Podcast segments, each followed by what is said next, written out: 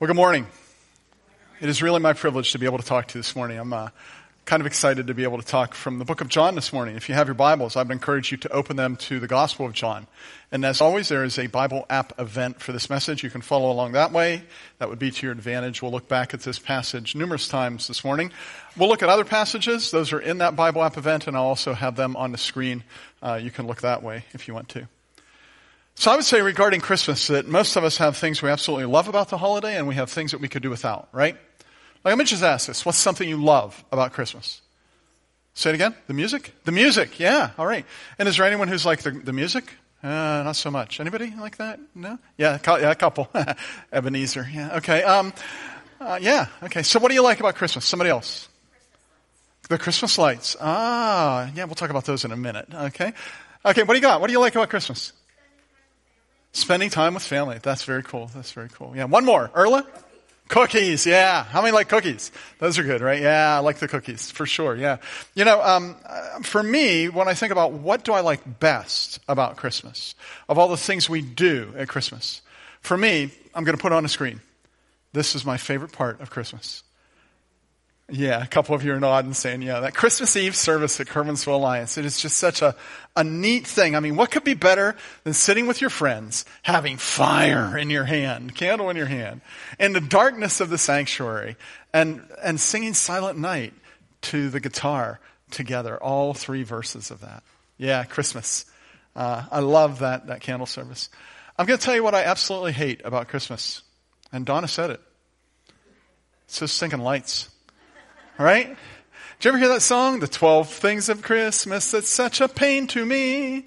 You know, the lights are right on there. He says, stringing up the lights. Remember that? One burns out, they all go out. Yeah, yeah. I hate those Christmas lights. Yeah. But you really can't have Christmas without them. We have Christmas lights. You know, you have Christmas lights. We all seem to have them because light, light is a huge part of Christmas. This is the fourth Sunday of Advent, and we're thinking about the lights. Today we're talking about walking in the light. And I'd like us to read this first 18 verses of John chapter 1. So follow along as I read. In the beginning was the Word, and the Word was with God, and the Word was God. Let me just interject here. He's talking about Jesus. John is writing about Jesus. In the beginning was the Word, and the Word was with God, and the Word was God. He was with God in the beginning. Through him, all things were made. Without him, nothing was made that has been made.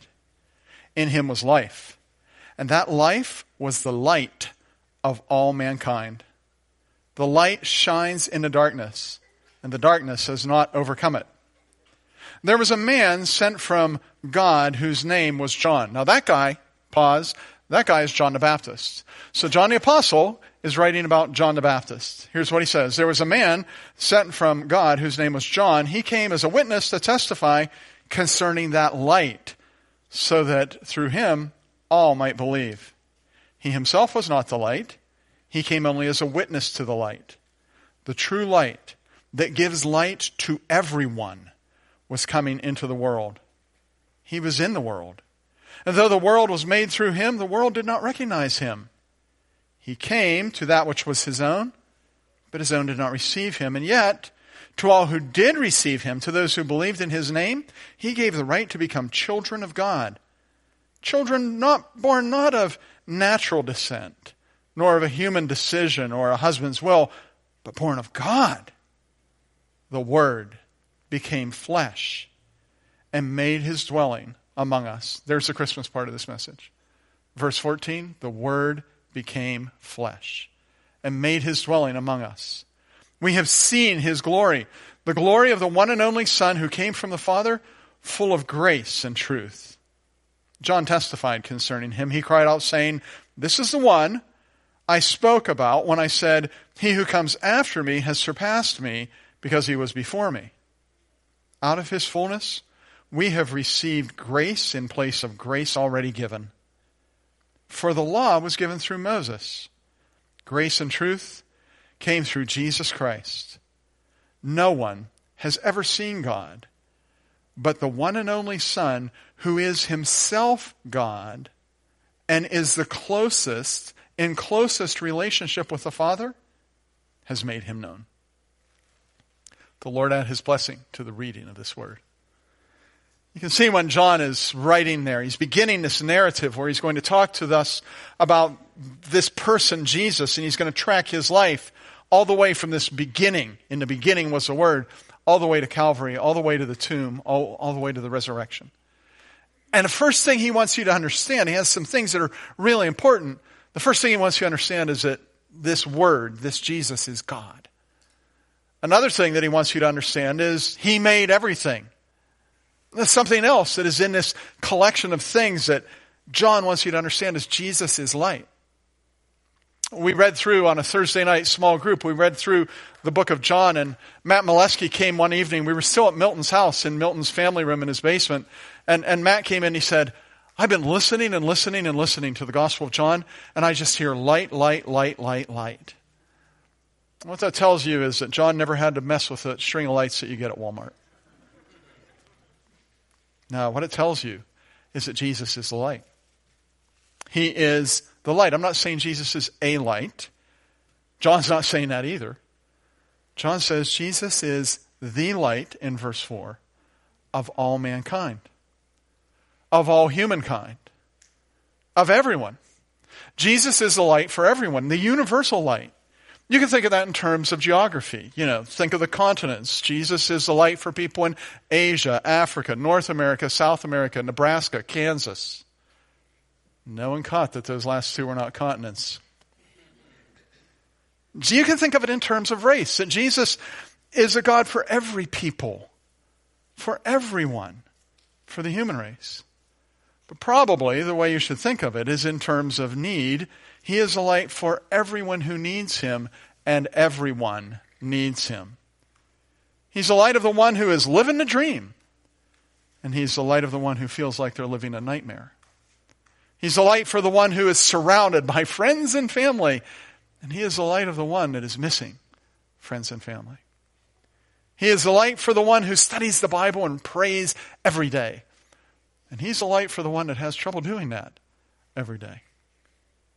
Verse 9 The true light that gives light to everyone was coming into the world. Jesus is light for everyone because everyone's in the dark. Candles, they're so popular at Christmas. We have all four of the Advent candles lit. You know, on Christmas Eve, we're going to light that Christ candle. Take that candlelight out and give it to you. Can't wait for that. Candles are a, a, a real popular thing at Christmas, but you know, Jesus is not a candle. He is way more powerful than a candle. You know, I used to work as a policeman, as campus policeman at a Christian college you want to know that's pretty easy. That's just one notch above babysitting. That's kind of what that is, right? We had everything though. We had guns. Can you believe that? And and we had a we had a squad car and, and we had that bright spotlight. It was a gazillion candle power, you know? And and the squad car had a bench seat in it. Right in the middle of the seat there was a recessed place that you could put that that um, spotlight down in. You could just put it, lower it right in there, and that's where we kept it when we drove around. It was like that spot was made for that light, but actually it was made by that light because somebody left it on and it got really hot and it melted a hole right through the right through the bench seat. You know, yeah. It's wonder it didn't go out in a blaze of glory, right? Powerful light will do that sort of thing. Jesus is a powerful light. And I say that because of what it says in verse 5. In verse 5, it says that the light shines in the darkness, and the darkness has not overcome it. We talk a lot about how often we feel like darkness is winning. I've mentioned it in sermons here. Don't you feel sometimes like darkness is winning? It came up Thursday night in small group. It just feels sometimes like darkness is winning. Huh.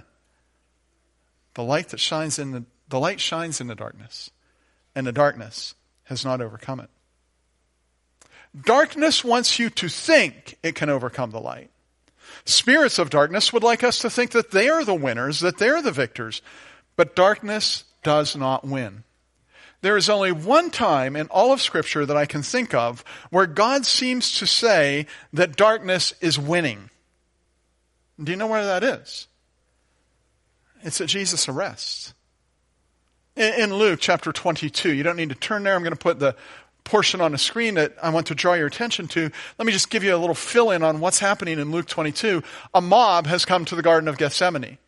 They are here to arrest Jesus, and Judas betrays him with the kiss. And, and there's an incident with some swords, and there's sword play, and the servant of the high priest gets his ear cut off by one of Jesus' followers. And, well, and Jesus, in the middle of all that, he says, stop it. And he puts an end to the violence, and he reaches out and he restores that person's ear. And, and then he addresses the mob. Listen to what he says in verse 53. Every day I was with you in the temple courts, and you did not lay hand on me. But this is your hour when darkness reigns. That word reigns means has the power, rules, is in control, is winning. This is that moment, your hour, when darkness reigns. I want you to think about that for a moment. How does that happen? How does darkness get to have the power? How does darkness get to be winning? How, how does darkness overthrow light? I'm going to say it only happens when the light says it can happen. That's the only time. And I say that because of what Jesus says. Just a few hours after this, Jesus will be standing in front of Pontius Pilate. And Pontius Pilate will be an agent of darkness at that very moment. And Jesus will say to him, You would have no power over me if it were not given to you from above. Even when darkness reigns, God is still in control. God is still winning. Because the light, it is a powerful light. The light shines in the darkness, and darkness has not overcome it. Strangely enough, and sadly enough, Jesus is the, wait, was that light? Light. I say that because it says that some people don't recognize him. Verse 10 says he was in the world, and though he, the world was made through him, the world didn't recognize him. And John doesn't want you to miss the irony of that. How ironic is it that that which was created by the light doesn't notice the light when it's there among them? It's just kind of crazy. Feels impossible. I mean, thinking about, think about being in a really dark place, maybe a warehouse or a basement or something like that. Think that someone comes through the door with a flashlight, starts spotting around. It's pitch black until they open that door and come in with a flashlight. You can't miss it. You can't miss it. They don't even have to have a flashlight. They could have a cell phone and come walking in and just the light from the phone on their face. They don't even have to have that. They could have a phone and it's just got that little beeper like your wife texted you or are you ever going to answer her? You know, that light, you know, on the, just a little tiny LED. It, it pierces the darkness. But here it is. here it is. The light is among that which it created, that which he created, and the created doesn't notice. The created doesn't see it. How does the world miss it? Well, one answer is some just don't want him. The very next verse, verse 11, says, He came to that which was his own, his own did not receive him. So even ones who should recognize him don't. And Jesus kind of explains why in John 3:19. You know John 3:16, for God so loved the world that he gave his one and only son that whoever believes in him will not perish but have everlasting life. And you know the very next verse, John 3:17 said God did not send his son into the world to condemn the world, but that the world might be saved through him. A couple verses later, you read this. Jesus says, this is a verdict. Light has come into the world, but people loved darkness instead of light because their deeds were evil. There are people who love evil and reject good. There are people who love darkness and reject light. And for them, Jesus is a, wait, that was light? Light. Because they don't want it. They're not looking for it.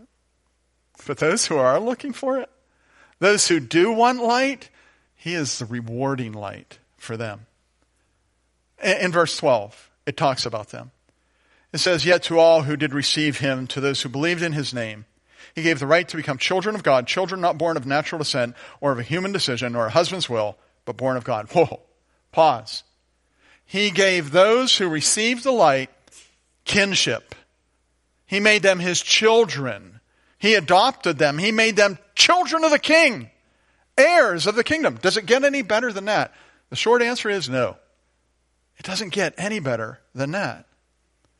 What does the Christmas card say? That one, it says, Wise men still seek him. Yeah.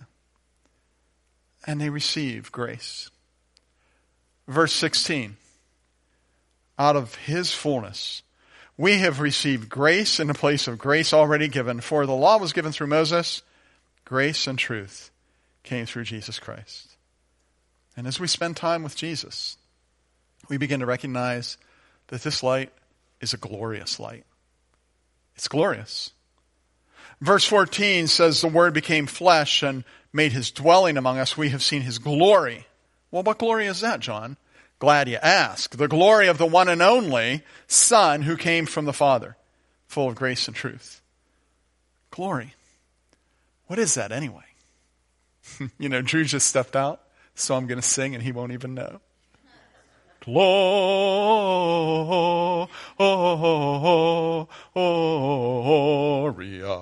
The shepherds like those really long phrases. Oh, it was the angels, right? They're singing that, right? Glory. What is glory? Well, it's something that angels sing about. It is something that athletes long for and celebrities strive for. The glory of winning the game or winning the award. I've heard people suggest that God will give glory to you and me one day, and I understand what they mean. They're thinking about how to hear Him say, Well done. That'll be glorious. Well done, my good and faithful servant. Yeah.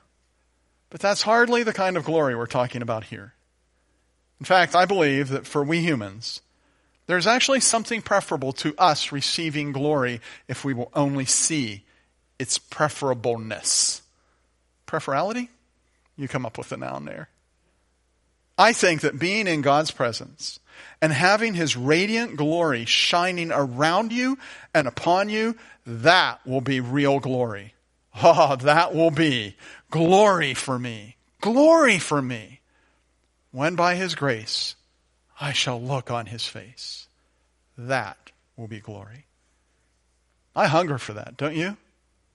I mean, I long for that radiance, for that light. I want to be able to just bathe in that light, His glory.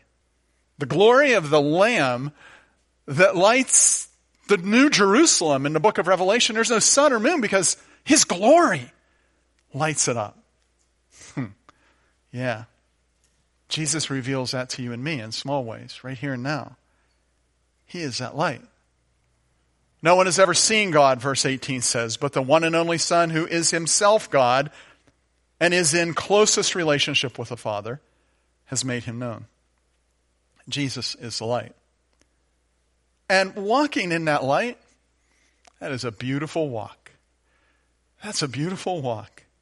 The same John that wrote this account, we believe, the same John who wrote the Gospel of John, from which we read a short time ago, also wrote three letters, three epistles in the New Testament.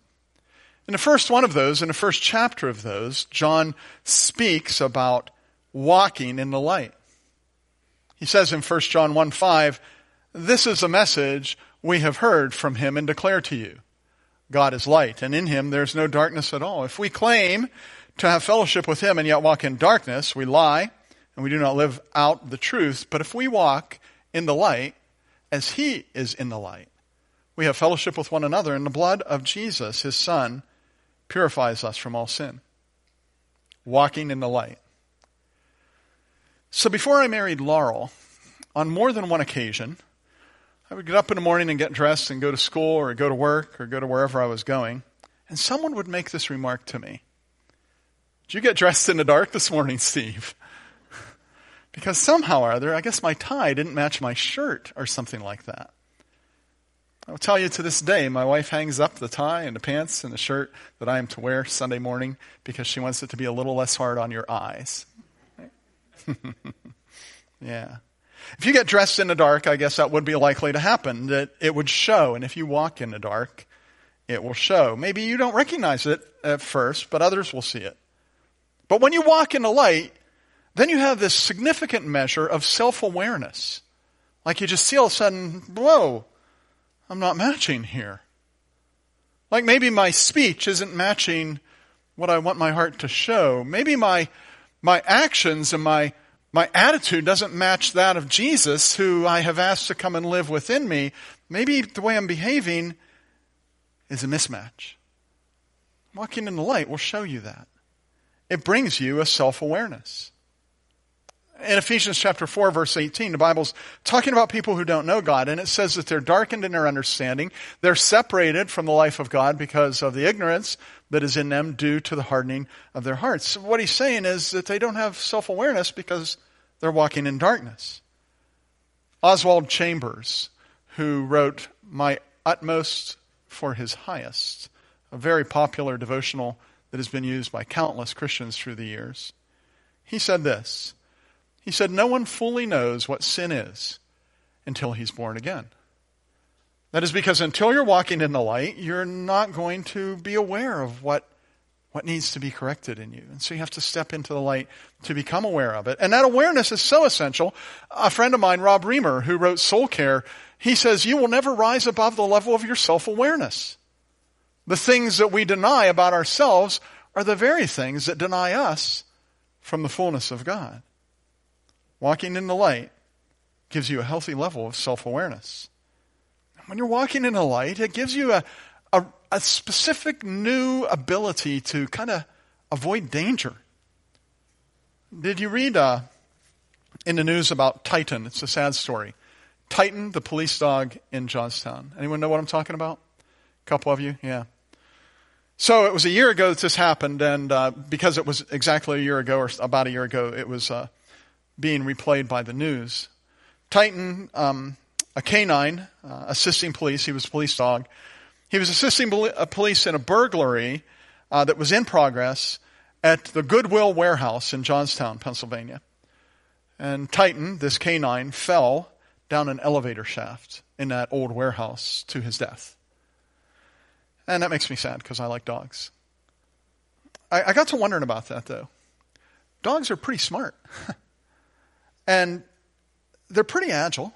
I mean, they're not cats in that regard, but they're not clumsy generally. How did he fall down that elevator shaft?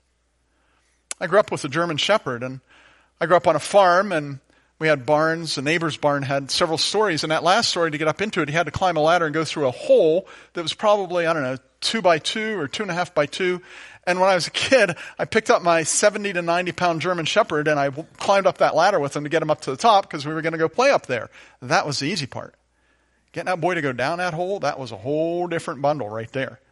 But, you know, I was a kid and we made it happen. yeah. How in the world does Titan fall down an elevator shaft? My dog won't even go near a hole. I know what it is.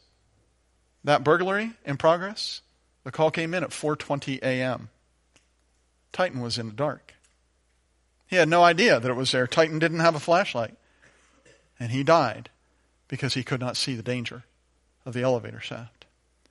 Walking in the dark can be dangerous, even for a police dog. But if you walk in the light, if you follow Jesus, then you'll be kept safe.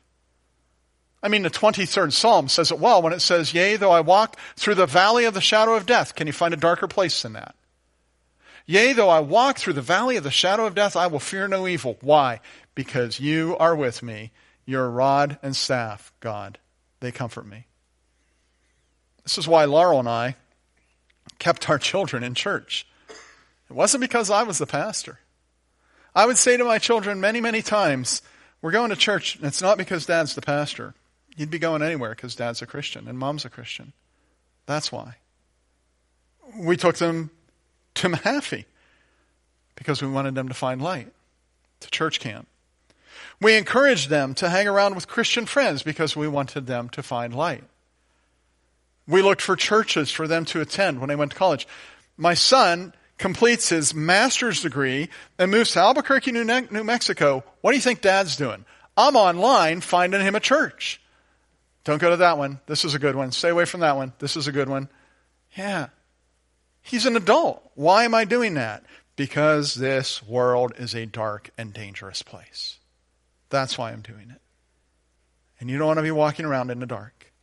And when you walk in the light, it helps you avoid danger.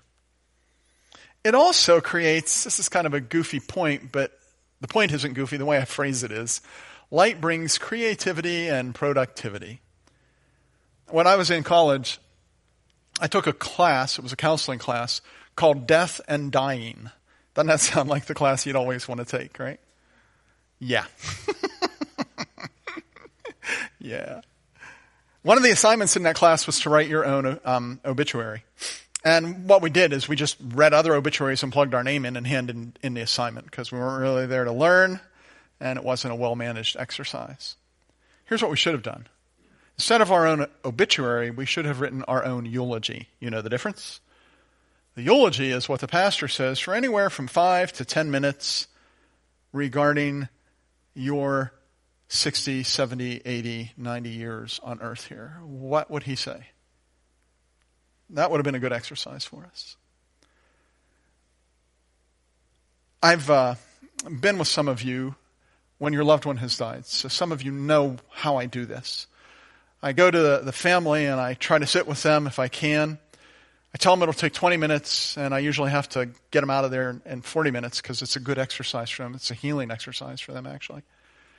And um, I have a list of questions. I used to have a dozen questions. That list is at 14 now that I ask them about the deceased. So tell me about your dad. What, what would be some adjectives you would use to describe your dad? You would be surprised how many times this one comes up. It's first one stubborn. Isn't that funny? Yeah. Yeah. Yeah. I ask them things like, what kind of hobbies did they have? You know, any bumper stickers on their car? What would I see on the wall in the garage besides the girls in bikinis with tools? What else would I see? What, what, you know, is there something inside his toolbox? Did he, what about mom? Did, what she have in her sewing room or what did she have in her kitchen? Um, what, what kind of pictures were hanging on the wall?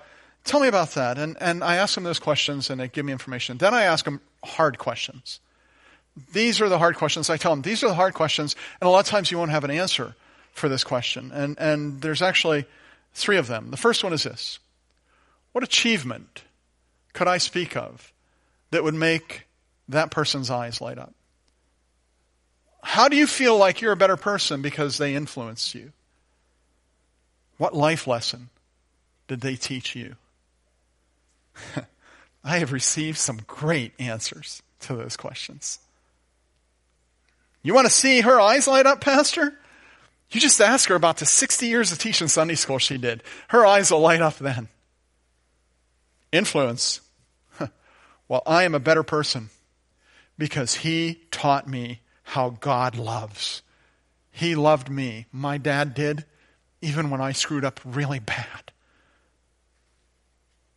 Life lessons?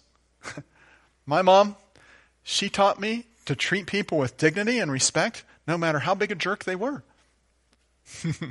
yeah. You can't do those things if you're walking in darkness. You can't have those achievements. You can't have that influence. You can't have those life, life, life lessons if you're walking in darkness. But when you walk in the light, it flows. Sometimes these are the longest part of our time together because that person has walked in the light and they have great achievements that make their eyes light up and they've had great influence and and have taught great life lessons. There's one more beautiful thing about walking in the light. It's the one most people think of first. It gives eternal life. It gives eternal life. When you turn your heart to Jesus and you trust in His death for your sin, you begin to walk in the light, and in Him was life, and that life was the light of all mankind. Eternal life. Gift given you by the light of the world, by Jesus. How you doing at walking in the light? How do you walk with Jesus? You know, it's a figure of speech. You're not literally picking up your feet and putting them down. It's about how you live. And I think it's essential that you begin with something that someone mentioned it yet again in a small group I was at recently. That the walk with Jesus actually begins with humbling yourself to admit that you need Him. Humbling yourself enough to admit that you're in darkness. You humble yourself when you come to the cross and ask God to forgive you because of Jesus' death for you. You set aside the silly things like, well, I'm not as bad as that person, or I try to do my best. I think I do a pretty good job. You set all of that pride aside and you say, when it comes right down to it, I got a lot of darkness in my life and I need to be forgiven for it. And I understand that Jesus died for me. And you choose to turn away from it so that you have nothing to do with fruitless deeds of darkness. Rather expose them. Ephesians 5:11 says. You humble yourself. You trust Christ. You ask him to forgive you. With some people, that's kind of where it ends. Yeah, I did that. Okay. All done. Whew. Cool. Let's go watch them Steelers, right? well, there's so much more. Don't cheat yourself that way. There's so much more. Walking in the light means learning from His Word how to walk well. Because His Word is a flashlight. Psalm 119, 105 says, Your Word is a lamp for my feet, a light for my path. I cannot consider myself to be a student of Abraham Lincoln if I know nothing of Abraham Lincoln and never read or learn anything about him. I cannot consider myself a fan of the NBA if I don't even know who King James is. I cannot consider myself as one who's walking in the light but is void of knowledge about who the light is and what he might have to say. And so I read his word. We are so spoiled as a generation. You know that 600 years ago, only the elite could read the Bible. And even then, they had to go in and stand and read it in a church. Only those who were skilled in Latin could understand it. I'll bet that in my pocket, in my cell phone, I have downloaded at least three translations and have access to dozens and dozens of them. So, yeah, I read his word so I know how to walk with him. I listen to sermons. I listen to a lot of sermons. Some of them I read, some of them I hear. Sometimes I've listened to so many sermons, sometimes I'll be saying a sentence and I'll say, Whoa, that sounded just like Craig Groeschel was talking there. You know? It never does. Because Craig, he talks different than I do. But anyway. I I attend small groups, Bible studies. I read books about walking with Jesus. Because walking in the light means getting into His Word. Third, walking in the light, walking with Jesus means interacting with His people. I can't think of a small group at Curwensville Alliance that uses a lecture format. This is the only lecture format that we have. Even Sunday nights when we get together, we sit, I put the chairs in a circle. That's kind of a pain to have to do that rearranging, but I do it because I want you to interact with one another because that's really healthy. That's really healthy. There are times I could say something, but if one of my elders who maybe had a 23% of his body burned, or another of my elders who lost his dad, or another uh, of the men who has lost a loved one, if they say it, it's so much more powerful than if I say it. Interacting with God's people. It's so helpful. That's why I spend time with believers. I connect with pastors once a month, a group of pastors. It's me, it's Bernie Neffley, it's Bob Goldenberg uh, from Clearfield Alliance, it's um, Scott Hartzog from Phillipsburg, it's Dan Beeman from Karthaus, it's Brian Smeal from Brookville, and it's Bob Flaherty from uh, Ridgeway.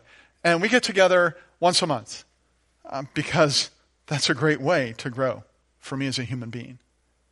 I get together with guys for breakfast. I got together with Vern Robinson for breakfast this past week. We went to Spanky's. He had, he had those biscuits with that sausage gravy poured over them. My mouth is watering just talking about it. I saw the oatmeal on the, on the menu and decided instead to get the extra large object, omelet that was filled with sausage, right? But I want to tell you this. Sausage gravy, the omelet, the best part of it was talking to my brother, Vern interacting with Him. That's why we hang out in small groups. That's why Laurel does a Prius, the hybrid, right? Thanks for laughing at that. Hmm. I want to be in the light. And Proverbs 12, 7 says to me, as iron sharpens iron, so one person sharpens to another. I want to interact with God's people. How are you doing at that? How are you doing walking in the light? Have you chosen personally to humble yourself and find forgiveness in the cross of Jesus Christ? Have you turned away from darkness and said, I know that doesn't match? That would be a bad combination, that with Jesus. And are you learning to follow him? I want to pray that we would all be doing that. So let's unite our hearts together in prayer. You want to stand while we pray? If you're comfortable doing so, let's do that. Let's pray. Father in heaven, we are glad to be gathered together this morning, and we are thankful for your presence with us. We come to you at this moment of prayer and would just ask that we would have a profound sense of our need for light. Yes. That we would find forgiveness in Christ once and for all and know that He has died for us. And as we have turned from darkness toward light, may we walk in the light and follow Him.